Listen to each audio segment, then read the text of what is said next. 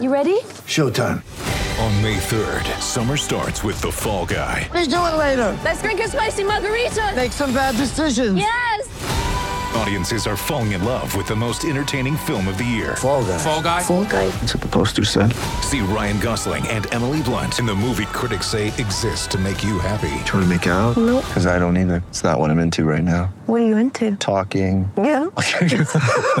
The Fall Guy. Only in theaters May 3rd. Rated PG-13. Ladies and gentlemen, let's go downstairs and inside the coach's office. You know, my mind is on our team. Right before tip off, here's David Locke with head coach Quin Snyder. It's the Quin Snyder Coaches Show. Ready? Ready? Ready?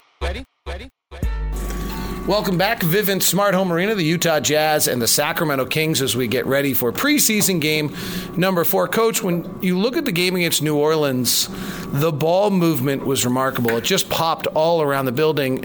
Maybe more remarkable when you consider, you know, Rudy and Joe came back from the Worlds and you've kind of sat them out a little bit. Mike, you've re- they, they, it's not like these guys have been on the floor for two consecutive weeks practicing this. This just seemed to be their natural instinct to who they were and how they plan to play together.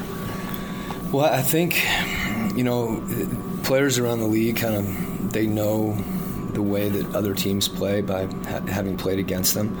Um, and I think so. They're a little bit on the front end that guys, you know, it's been talked about that, that that's something that we're willing to do um, as a group, and then you add that to you know the guys that we're talking about with Mike and Bojan, who, who have been unselfish players. You know, Manuel didn't play. Um, Ed's unselfish, and a couple of the half rolls where he kicks it to the corner, some really good passes. You know, and, and Jeff, Jeff's interesting in that, you know, trying to help him see the, the way that I think he can play. Um, not that he hasn't played that way before, to to put, put an emphasis on him being a playmaker. You know, you saw him post a couple times and skip the ball out, and uh, so we're still finding out who we are, obviously, but that's kind of an undercurrent.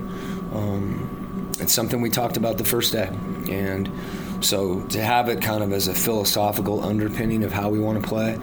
But even then, uh, you're right. It, it, I won't say it's surprising, but for those guys to be as connected as they were in that game, you know, it's a little bit unique, um, and I think it speaks to, as much as anything, to just who they are and how selfless they are as a group.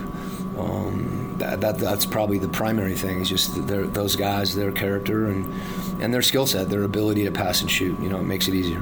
When Bojan came to the Jazz, he'd only had one year in his career with more than an assist a half a game, so it's easy to assume he's not much of a passer. There were a few plays though in that game Really? where that jumps out. Say it again. He had not had more than an assist and a half a game until last year in his career. There's a play where Rudy's rolling, he's got it. The natural pass seems to be Rudy. He actually skips it over Rudy to Jeff Green. I thought it showed kind of a pretty good depth of his passing ability. You know, some of the teams that he's played on, particularly you know the Croatian national team, he's been relied on so much to score that you know he led the, the he led the Olympics in scoring. I don't know how many people know that, but I mean that's the Olympics. You know, it's the top players in the world, and um, it's not something that uh, sometimes really good shooters too. They're focused on the rim, and you want that. Um, there's a few plays that, you know, truth be told, I would like to see him shoot, um, and I think he knows he knows when to when to pass and when to shoot. Also, playing with Rudy. Uh, you know, I don't know that he'd thrown. We hadn't seen a floater or lob passes, and really the first day, you know, he was doing some of that, and then you know the natural progression is they start to take that away. You know, finding guys on the perimeter, and, and truthfully, like, you know, it, it, people are going to find him there too, and I, I think that, you know, once someone's doing that, you know, you just feel a part of it. Emmanuel Mudiay will make his debut tonight. What do you hope that he gets under his belt?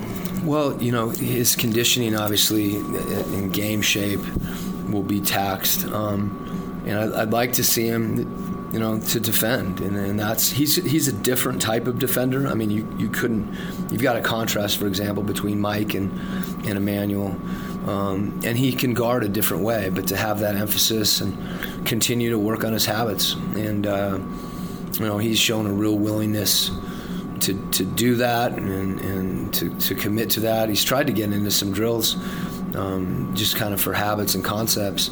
and you know early on just being smart and being safe and and you know held him out you know for for a short stretch there and he's gradually made his way back in and I know he's excited to play and um, guys are excited to play with him. Coach, thank you very much. Thanks a lot. That's head coach Quin Snyder. The shoot around report with Ron Boone is next on the Jazz Radio Network.